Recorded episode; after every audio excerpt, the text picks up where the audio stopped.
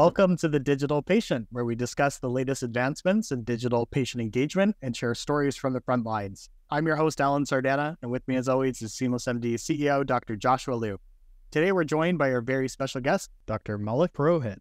Dr. Purohit is a physician leader, digital health executive, and clinical informaticist with more than 15 years of experience leading large healthcare IT initiatives with tangible results by leveraging healthcare IT, product development, and digital strategies.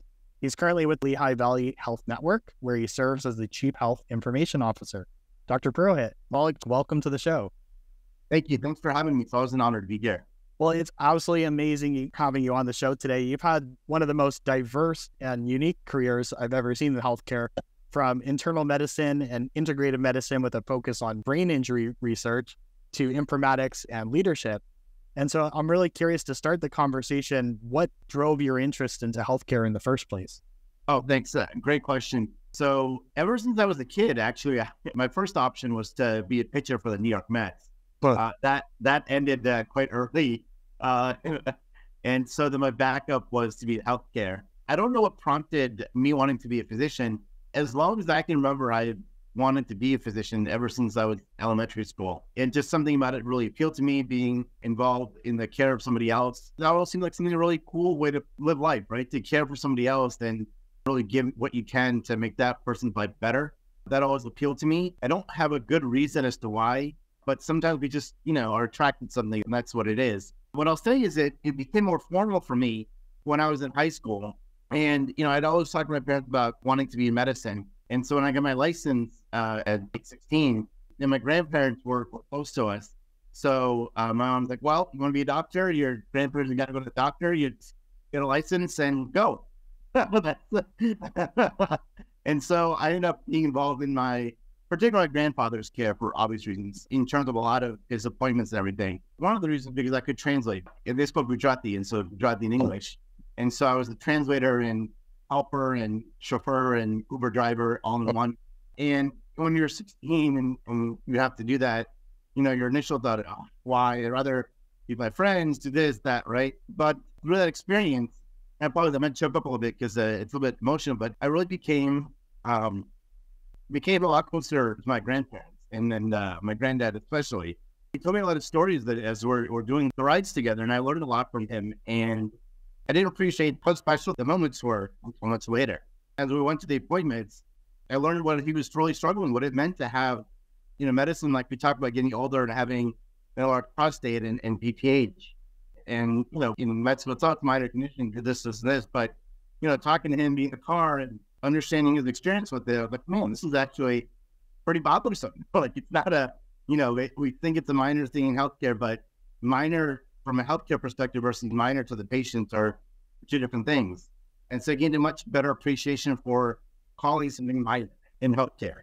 And the other part was as I was with him and I experienced seeing different doctors and nurses and et cetera, we were lucky we had a wonderful uh, experience with, with the people that were helping us with nursing care, with physician care, et cetera. The thing that stood out though was the limitations of the system itself in terms of the quality of care that you can receive. And all of the people are doing their best. We just noticed this is in the early 90s, and, and you don't really have a patient portal. You don't have, uh, you have to call for lab, you call for results of x rays, etc. And how difficult it was to be on the phone, call, get results, uh, go back and travel and access. And, and he was also elderly. At a certain age, walking became difficult for him. And so you realize how the system of care could be a huge barrier for someone getting access to care. And some of that, unfortunately, is still true today, two decades later, three decades later, in some of those access issues. But to me, that made a huge question because I wanted to not only be a physician, but also I wanted to help clean up that system of care and how to make it better for the patient so that anybody else having to go through that the same level of difficulty to get, get care. Wonderful. And, and Maulik, maybe uh, not so surprising then that you've had a history of you know, taking initiative and being fairly entrepreneurial and trying to bring change to the system and, and improve practice. One of the things that, that you're known for is establishing the, the inaugural concussion program at Mass General. What was the origin story behind that? Well, when I started fellowship, it was part of the Harvard healthcare system, and I was a research fellow for brain injury. One of my mentors, I was lucky to have several really good ones. One of them is someone named Ross Zafonte, is the chair of Human Art Department, Physical Medicine and Rehab, which is my core specialty. And I subspecialized in brain injury. And in the first few months, one day he asked me, Hey, do you want to help out with the concussion program? And eh, I think, as you know, when you're low on the totem pole and the chair of the department is asking you, Do you want to help, there's really one answer, one right answer for the question. but I'll tell you, I as much as I joke about it, I'm very grateful for him involving me in that process because in that executive meeting of planning committee, it was some of those phenomenal physicians and, and others in that room, from pediatric chair and head of the pediatric program to neurosurgery to neurology to others. And I got to see some of the topmost leaders in healthcare on a regular basis for this meeting, discussing how we're going to plan this out. And I learned so much through that process. And I'm eternally grateful because it really launched a lot of different things for me. And then through that process, as you know, the other part of this is, you know, things typically roll downhill, not the other way. And so I ended up being a lot of the frontline work uh, for this in terms of thinking about the clinic and the practice and are we going to have patient flow? Are we going to hire people? Are we going to educate them? Are we going to create templates and that kind of stuff? At first, I, I showed up to the meeting, and one rule I learned is to show up and shut up in the first few weeks, right? Be seen but not heard. And so I listened a lot. And then eventually, there was a moment for me to interject an idea, and I did. And then it worked, and people liked it, and, and it gave me more opening opportunity to speak. And eventually, we got to the point, and we started talking about things like marketing and finance and business planning. And so I was very involved in a lot of those things. And it really helped me understand the business side of medicine, the consumer engagement side, the patient experience side, the quality metrics, in addition to just the clinical care things. And it really felt like running a startup company in a parent organization as, the process through all of that. And so it was a great experience. I'm eternally grateful to uh, Dr. Zafonte uh, for inviting me to be part of that obviously there's a lot of hard work you have to do as part of it, but that just goes part and parcel. You have to have a mentor that sponsors you, and then you have to make your own effort within that. And I was lucky to have that mentorship in that sense to to be able to start it.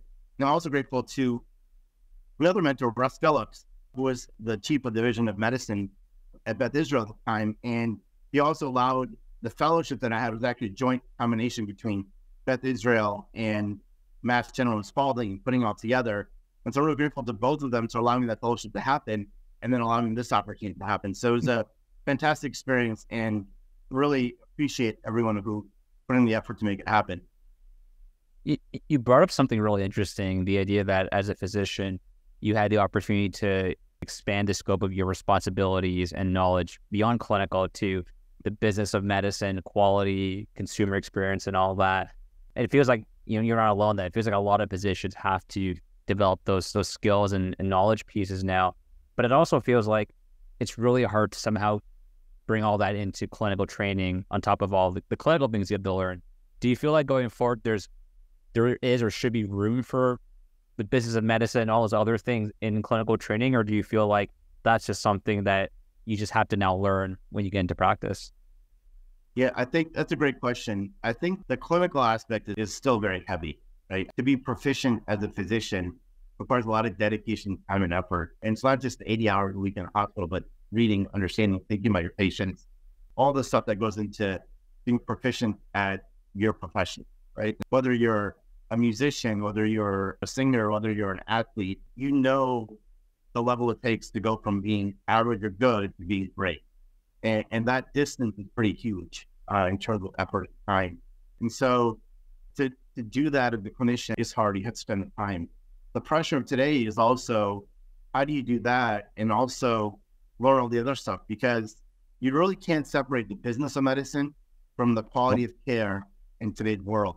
Not because it's all about money, but understanding cost of care is important because if you have a choice of let's say two medications in front of you and they're equally efficacious, then you should know the business of medicine and how to reduce costs and take the one that's less costly to the patient and to the health system because that is important. So it's not that money drives things. Money does drive things in many ways, but knowing how to most efficiently use your resources to drive change is a business principle, is a clinical principle, is a quality principle. And so all of those things come together. And if you learn just one side of it, you won't be as successful as if you learn all of those things. That's a huge pressure because it's hard to learn everything. And if you imagine somebody who went to med school and then is in residency and in a fellowship, you've gone through, you know, a decade plus, a decade and a half of this process. And now you're in your mid early to mid thirties. And you also have the, you know, if you want a family, you want to spend time with the kids. So there's all of those pressures that add into this. And I think it's it's a really different world right now. Uh, and I'm grateful because I had really good family support, wife and two kids, and others, and parents and others that really supported that journey that allowed me to get to the level I was at. But if not for a good family support, it's hard to get there.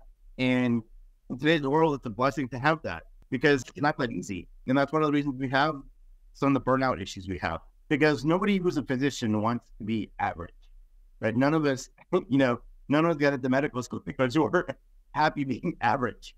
But that drive to be great, it competes with the time demands of other things that are there.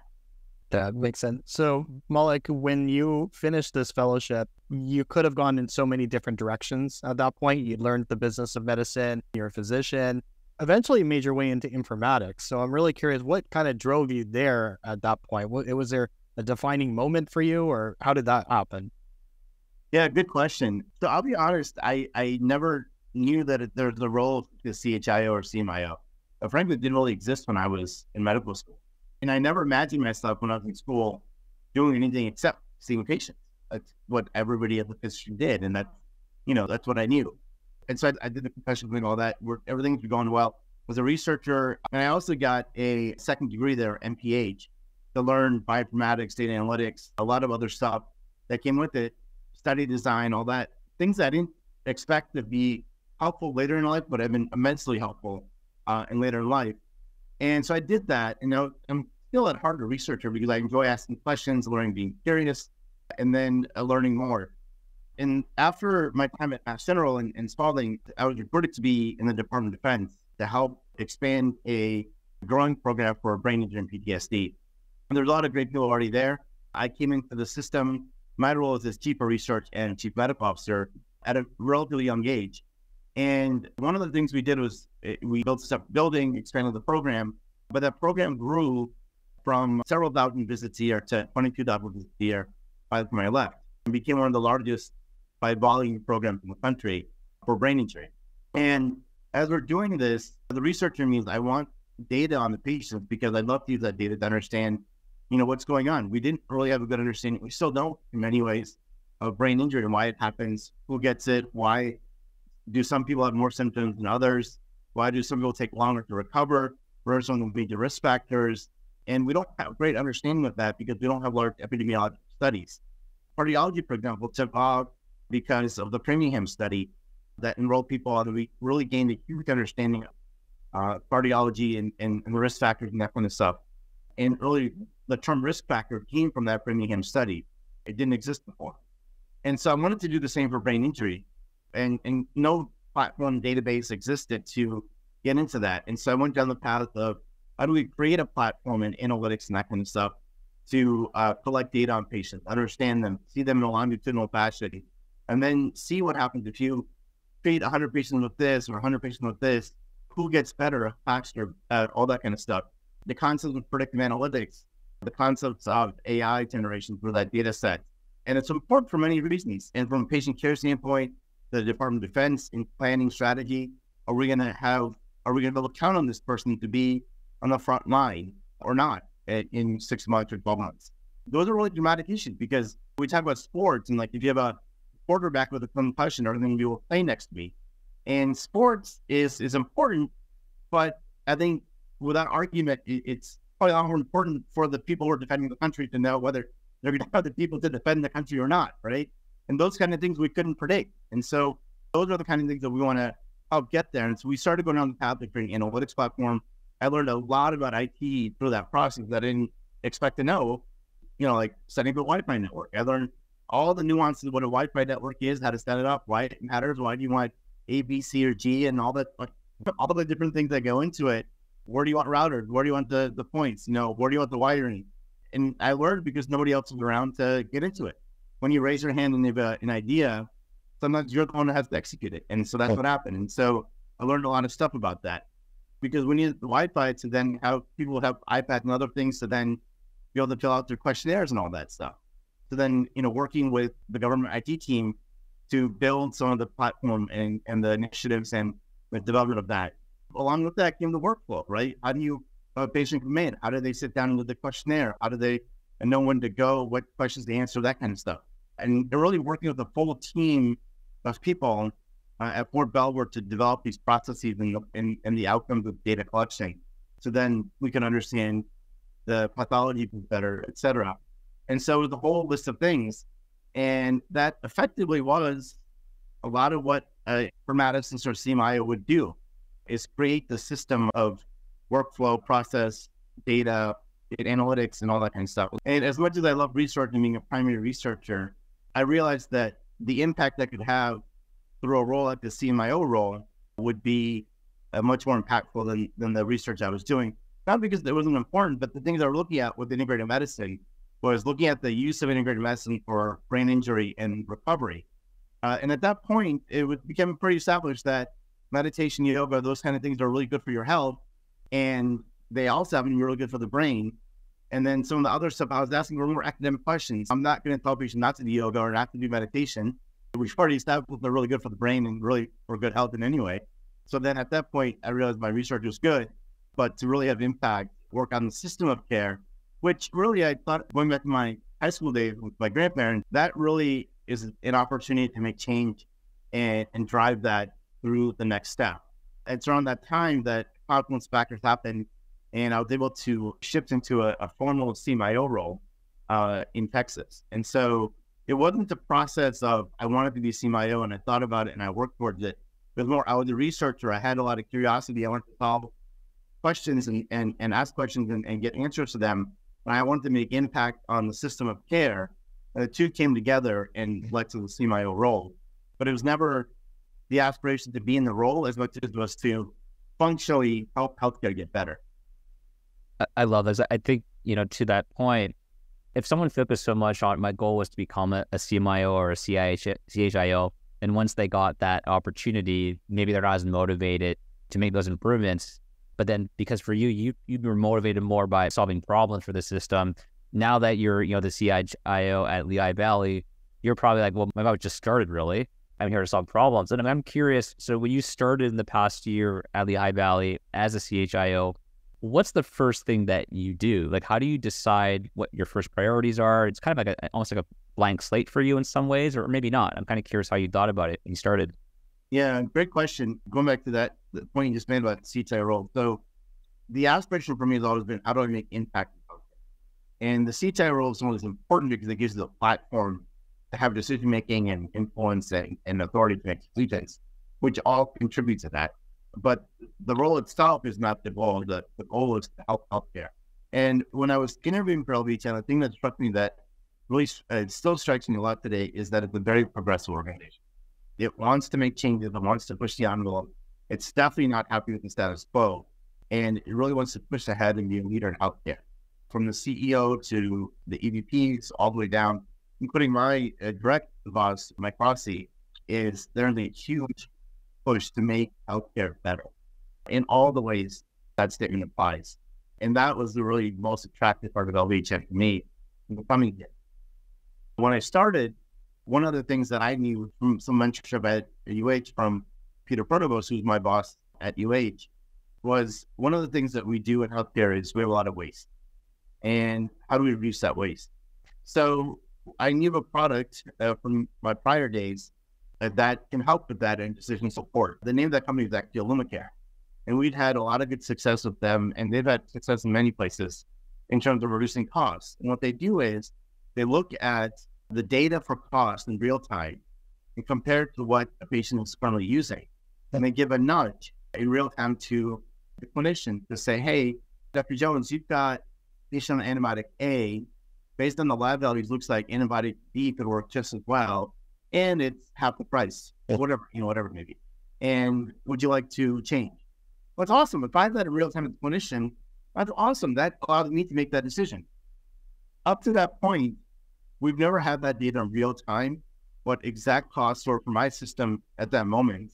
And not just the cost data, right? Because Epic does give you some semblance of cost data when you're ordering.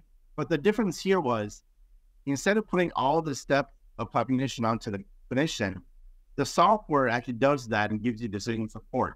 So, for example, it will go through, look at a culture result, identify what the patient's antibiotic needs are, identify the difference in cost, evaluate whether the patient's allergy or not, then take all that information, give you a knowledge, a very concise form that takes all those different factors into consideration and gives you a nudge in real time to uh, give a suggestion. And then it's up to the clinician whether the suggestion makes sense or not. They might say, well, you know, I get it, but I really need an antibiotic. That's fine. That's clinician expertise, and they have to give that. But this at least automates some of the processes of searching for all the different bits, bits and pieces of data and turning it into one succinct nudge in one place that then the clinician can make a decision on. And it's really akin, the way I look at it is a lot of these products should be like the GPS that we use when we drive, right? Uh, uh, most of us, and I think most of us know how to drive. Uh, if you ask my wife, she might disagree with me about my knowledge of driving, but but we have a license or capable of driving. We might live in an area that we know the route and, the direction we're going, and that's great. And so we might not need GPS, but the GPS offers real time data that tells you where the traffic backups are, what some of the delays might be, if there's whatever it may be, right? And that gives you that real time data as decision support on whether you want to follow that route or not. And you might still decide I want to go left instead of right. And that's up to you. That's your expertise as a driver and expertise in the area.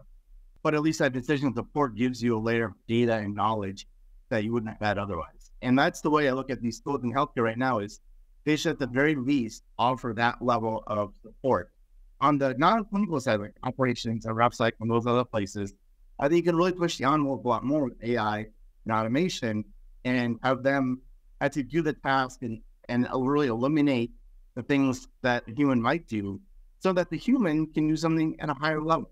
Instead of doing manual tasks, data entry or having the same thing over and over again, they can now do something else, which requires human like thinking and processing and analysis, right? So now you can use the people on your on your team to do much better work and alleviate the boredom of menial work.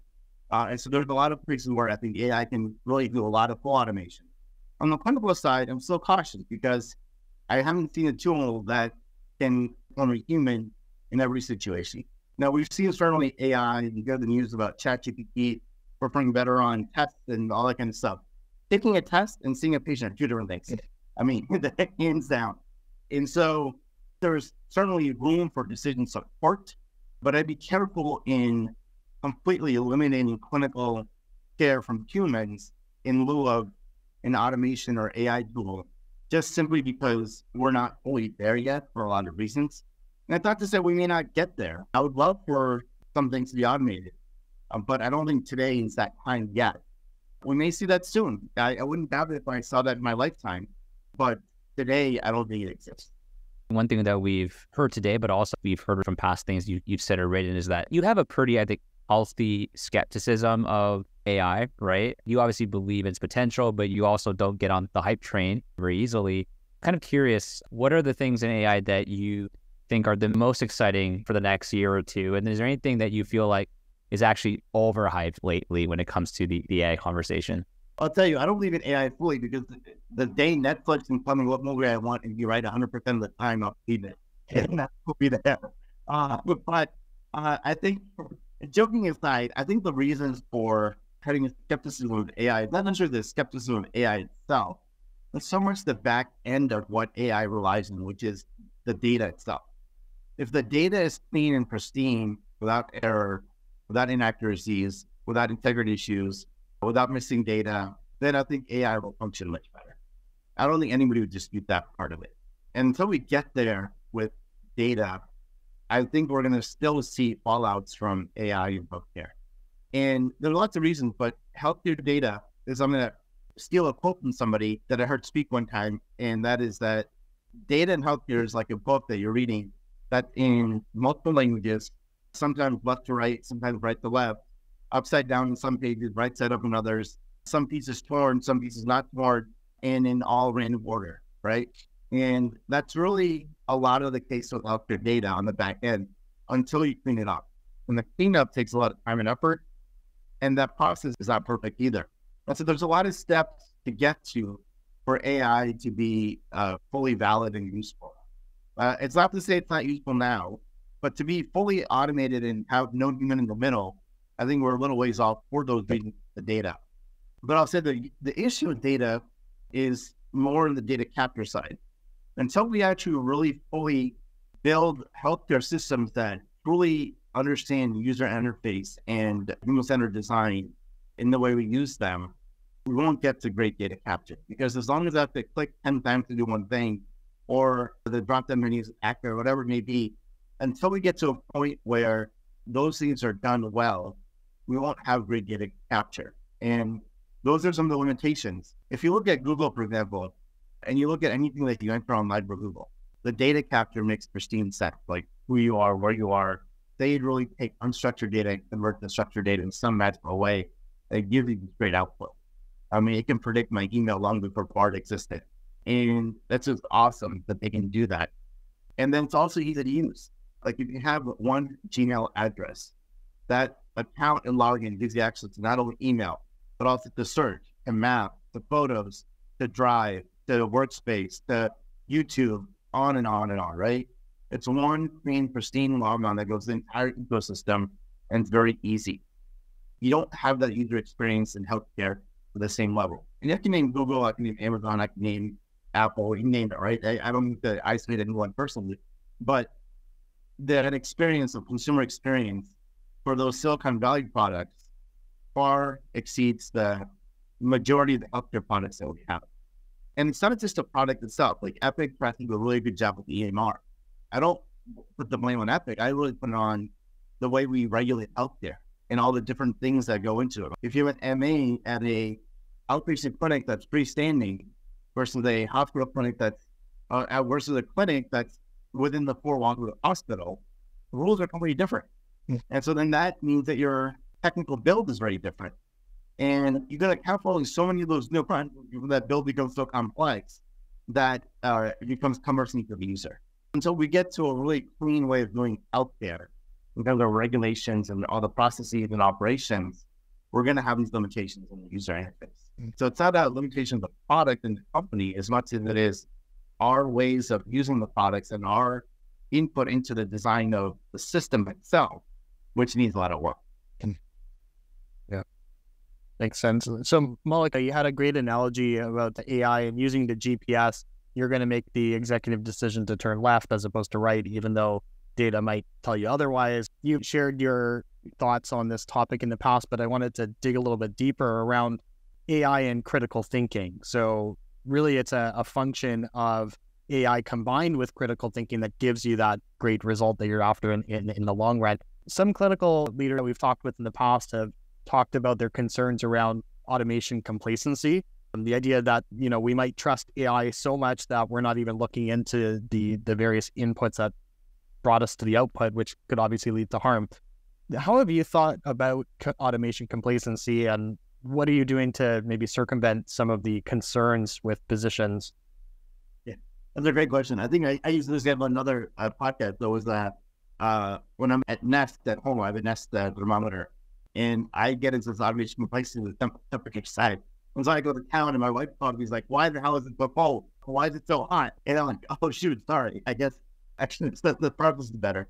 Um, and and that happens. Those right now, a temperature setting that's inaccurate, really not much damage to there, right? But you do that out there, you can really cost them, um, no doubt.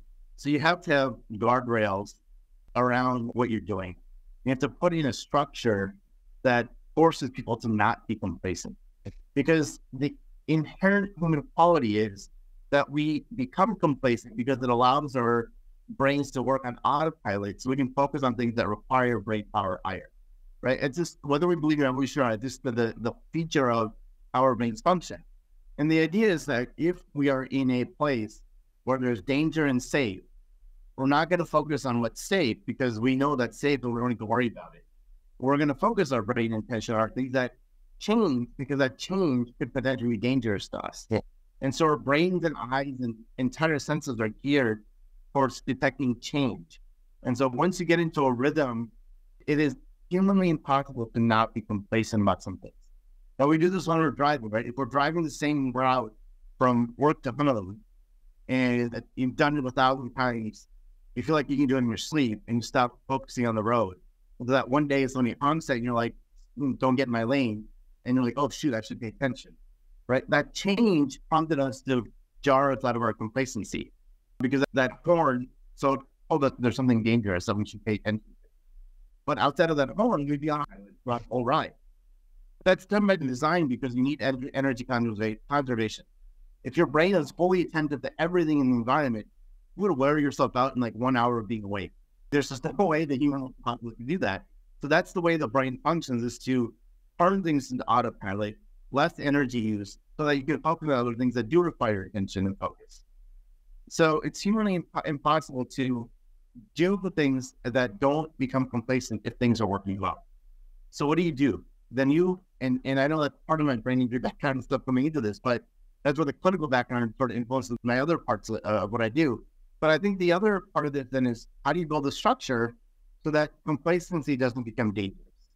You have alerts, you have things, and so every situation is different, but you have to build in structurally into the technical build to allow complacency to not happen at the most critical junctures. And that's the only way to ensure safety. If you rely on human process in education and in a workflow, you will fail and you will have an event. Not because the person doesn't care, not because they're not focused, not because they're not caring, but it is the way the human brain or mind is structured that when things are automatic and working well, we take our focus off of it so we can put our focus on other things. So that requires us to build things from a digital perspective that overcomes that inherent limitation that we have. That makes, makes some sense. I mean, I, I, think to your point, using your example of the GPS and the, or not GPS, sorry, let's say um, autonomous vehicles for driving, you know, if it does get to the point where it's incredibly safe, the error rate is very, very low, you can tolerate a lot of human complacency. You know, you don't need to be watching the wheel the whole time that the autonomous, you know, software is driving. But I think to your point for, for clinical medicine, you still have to identify what are those critical junctures where like you have to have your hands on the wheel. It sounds like that makes a lot of sense. One of the things people worry about with AI is how do you actually leverage it in clinical care without losing the human aspect of it. So uh, maybe a good example would be more and more folks are trying generative AI to help draft responses to, to patient messages through something like MyChart. And some people say, well, you could use prompts to send more you know, empathetic, you know, messages, for example. I'm, I'm kind of curious, like, what are things you think we can do or, or, we should keep in mind to make sure that we don't lose empathy when we're using AI in, in clinical care or communication? Yeah, great question. And it's a real struggle. I don't have a fantastic answer for this, but I'll tell you, I'll describe the, the situation, at least so people understand. Is so just ask the UGM. Epic actually presented on stage, Satya Nadella and Sumit Rana, the, the CEO of Microsoft, Ryan is is uh, very high benefit. Um, and they discussed the use of Microsoft's new product like Copilot and other things to put that infuse that into Epic and other products to automate some things. And just for awareness, GPT is by a company called OpenAI, and that company is bought by Microsoft. So now it's all part of one company with Microsoft. And the thought is ChatGPT can really do human-like functions such as respond, etc., why don't we just put that patient portal message with MyChart into that when ChatGPT can do the automated response? And that sounds great in theory, but it's not fully there yet for a couple reasons. One is if a patient is asking a very simple question like, what time is the clinic open? That's easy, right? That that's a very automated thing that doesn't change. You can just have an automated response and say, hey, here's all the clinic times that need to respond that automated response, no big deal that's fine. Or if it says, hey, you know, I need to refill my prescription. Oh, that's okay. That's so, you know, you can automate that to some degree. Check these things, say, hey, we got it. We're on top of it. Send a message to someone at the clinic get out of it, and boom. Even that can be automated, right? But what if it's a, hey, Dr. Jones, I, I started the medication given yesterday. I'm having some side effects. I don't like the medication or other things, right? That's a really complex question. It requires not just injection of knowledge from the outside that ChatGPT does so well, but also of the patient's uh, chart, right? And so looking at the chart and saying what medication are they on, other things are they on, what's going on in their life, what are they learning to do? Mean, there's a lot of things that you think about. And all of that complex, not just data entry and information, but then converting that information to uh, analytical thinking, insight, and knowledge that then converts back to what give a patient. I don't think any product is out there that can do that to that level. And there's a real danger if you give a quick answer or something else, right? Like, and I'm not thinking ChatGPT, but let's say any any product or ChatGPT, whatever you name it, right? Any of these products in that same category. If you give a, a question, you know, could this be causing this? Well, what the data they can ingest that's out there on the internet could be you have medications, you have side effects, you have patient characteristics even. But all of that combined may not give you the right answer without the ability to analyze the patient's whole profile with is on. Um, and that's where the danger inherent limitations are. That's not to say that ChatGPT can't be great support, right? Maybe you type a couple words that give a prompt, and then that ChatGPT will populate the rest of the message. And so you reduce the time of answering the message from, say, three minutes to 30 seconds, right? But you've got a human supervising that process. They're just not physically typing something out. That's certainly a, a, a use case that can be done very soon. And so there's a lot of different ways to think about technology, to use technology. And we just have to be very careful that we put people up front and rather than think about consequences on what can happen and really be careful about how we use them. It's not to say again that we can't get there in a year or two years, whatever the time frame may be. But today, if you ask me, can we just turn on ChatGPT and have that answer my in-basket messages in Epic? I wouldn't automate that process just because there's so much unknown in that process. Now, can I turn on ChatGPT to uh, give a response to basic straight up information like clinic hours or, you know, does Dr. Jones have an appointment schedule available, whatever, right? Yeah, those things, I think there's less, one, there's less danger in that, first of all. And second, those are typically more pure information questions, not analytical thinking type questions. And so I think those are easy. Maulik, I've heard on another podcast you were talking about books that you were into around leadership and culture. What are some of the biggest lessons that you've learned around leadership and culture that you try to impart most to your teams? Oh man, I've had to learn a lot that started from a, from a remedial standpoint. At the end of the day, what I've learned from a lot of different sources, you know, leadership is really about caring what the people around. The concept of starting leadership, which really came in scripture from Cyril Dobson. I'm, I'm like, back in the way, I remember reading that as a kid in my Sunday school Gita class, and they're talking about it. At that time, when I was like in elementary school, I was like, oh, whatever, eh, you know, I don't care. I just want to go play basketball. but um, I'm like remembering all that stuff. It comes back to you. So I think there's a lot of cool stuff in in a lot of the historical stuff that we have. And again, any religion anywhere probably has similar similar items. For me, it was from my background. But I think leadership, that to me, that really just means care about the people around you. When they're going through something, ask them when someone on the team's not performing well, my first question isn't like, what's wrong with them? In a demeaning manner, my question is, hey, what's going on? Like, are they having some something going on at home? Is are they struggling something? Are they, you know, let's let's figure out. Like, my my response is be curious and say, hey, what's going on? Let's let me find out more, and then getting into other things from there. And most of the time, people do have things going on with them, and there is something to be concerned about. Then help them out, right? Be part of the team, like help them out.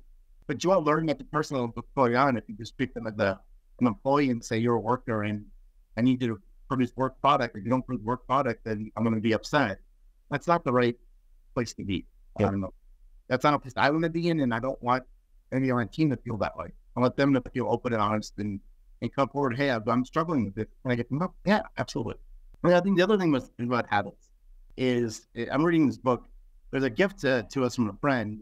The book is called Atomic Habits. Mm-hmm. You guys probably heard about it. It's, it's the New York Times bestseller, but it's amazing. And it's, it's a concept that makes so much sense, but none of us really have the patience to actually do it, which is let me focus on 1% change today. And let me focus on 1% teams tomorrow. Forget this dramatic, you know, losing weight in 30 days or, you know, gaining 20 pounds of muscle in, in two weeks, whatever. Right? Like we see all that. Or learning how to play violin in a month, right? Like we get all these things. And our current products like the kid, like, you'll learn to speak this language fluently in 30 days. Well, there's, I, there's like, you know, it, and but I think if you make one percent improvement every day, the exponential improvement, and and we talk about compound interest, but really compound interest with habits. And I'm reading it with my kids right now in the evenings, and it's amazing. It's I feel like I'm reading it for them. I feel like I'm reading it for me, really, uh, because I'm learning way more than I think they are. And just amazing some of the changes that that happen with incremental change on a daily basis. A change that you may not even notice on that day, but leads to dramatic change. I mean, the story in there about the, the British cycling team. I'm sure you guys have heard of that that story, right? I don't They- recall it. Well, so they got a new new performance director in the early 2000s, and up to that point, Great Britain had not won anything cycling wise for over 110 years. To the point that some of the major leading bicycle manufacturers will not sell bicycles to the British team because they were performing so badly, and they don't want to be associated with that. And it's just amazing to that level. But then they had a performance director that only focused on one percent change daily. So they focused on things that you know, like, why would they focus on? But they had a surgeon come in to show the team how to wash hands. Why? Why would you need a surgeon to teach you how to wash hands? Like, well, if you wash your hands properly, there's less chance of you getting sick or passing germs. Well, that makes sense. If you're you have fewer sick days and you're an athlete, that's huge, right? Mhm. They painted the walls white. Why? So they can pick up and speck at dust much quicker, so that people don't get bad stuff in the air and don't get sick. They talk about making the seat more comfortable so that they can ride for longer periods of time. They fit, looked at making the, the clothes that they wore while biking more aerodynamic and, and sleeker and lighter weight, right? If it's lighter weight, less energy just wearing the, the clothes that you have. So things like that. And then also on a daily basis, they did a bunch of other things. And in the next 10 years, 2017, 17, they won like 70% of all world medals during that time in the world Wow. for a cycling event. And they won in a six year period, they won five out of six Tour de France events. And so just amazing that they made 1% change. And you didn't see the impact of that right away. You saw it took a few years. But then for the next 10 years, they dominated the sport like no other in the world, right? Probably folks the Patriot, I'd throw that one in there. The the Patriot of the 20 years, right? Six Super Bowls, nine nine appearances in Super Bowl. So like those are dominate things that happen with one percent change daily. And again, it's hard to fathom that because on a daily basis, you're like, I didn't really do anything. But if you can stay disciplined and focus on one percent change, then that will drive so much change. And again, it's things that concepts that we probably know, but reading the stories about it, I think inspired you to do that on a regular basis. I've been trying to focus on that. I'll tell you for myself, my today my one percent was to drink eight glasses of water. Mm. That's it. There's that, that was the only thing I wanted to really achieve a one percent improvement. I haven't gotten there yet. I'm seventy five percent of the way there. but, but I think it's but those things add up. And if you accumulate those things, I think they make a dramatic change on, on many things. And and we can apply that to anything. No, I love it. So, Maulik, just being mindful of your time, we're going to flip over to the fast five lightning round. Basically, just five rapid fire questions. The, the first one you may have already answered, but we are curious what's your favorite book or book you've gifted the most? Well, right now, I think there's a lot of books I've loved. There, there's one that I read as a, as a kid, which is Profiles in Courage by JFK, which is courageous action by people in Congress and other people all over the history of time. Amazing. It was a Pulitzer Prize winning book, but really fantastic book and really about courage. Thirdly, I, Atomic Habits is, is awesome. I love Yeah. it. Uh, reading a lot. It's really helpful. So I, that's it for right now. I'd pick those two. Love it. Yeah. Question two Who is a person either dead or alive you'd love to meet? Oh wow, better a lot. Oh, it's a tough one. Um, no, I'll tell you. I guess I could pick from any, but I guess in the lightning round, my son actually last year did a history day project. It was frontiers in history. People had really done something completely new in history that changed how things were done. And he actually talked about the nonviolent movement, non Yeah. nonviolent resistance, and he talked about Mahatma Gandhi and his life and how that contributed to that. So it'd be awesome to to meet them, meet him, and learn from him. Mm-hmm. Yeah, I love that. Question three is a bit different. Would you rather have super strength, super speed, or the ability to read people's minds? Can't have all three, huh? Yeah. I should take the third one. Would you? Yeah. That mind reading. I love it. Question four What is something in healthcare you believe that others might find insane? Wow. Um, I would say if we really look at the incentives of healthcare and how that drives behavior, that would be insane to most people. Mm-hmm. Yeah, I agree with that one. Uh, last question that we have, Maulik, if you could travel back in time to any event or moment, when would it be and why? Even before like my lifetime? Anytime. Oh, wow. As Einstein was coming up with the theory of relativity, would be kind of fun to look at that. I was going to say, go back in time and see the first man on the moon. The problem, look, this is the nerd in me, but back then there's no good TV. You couldn't really get like yeah. TV. so, well, that's why. But otherwise, I would pick Man on the Moon. Like if I could have like today's photography of that step, mm. I would take that. But if not, yeah, uh, that's awesome.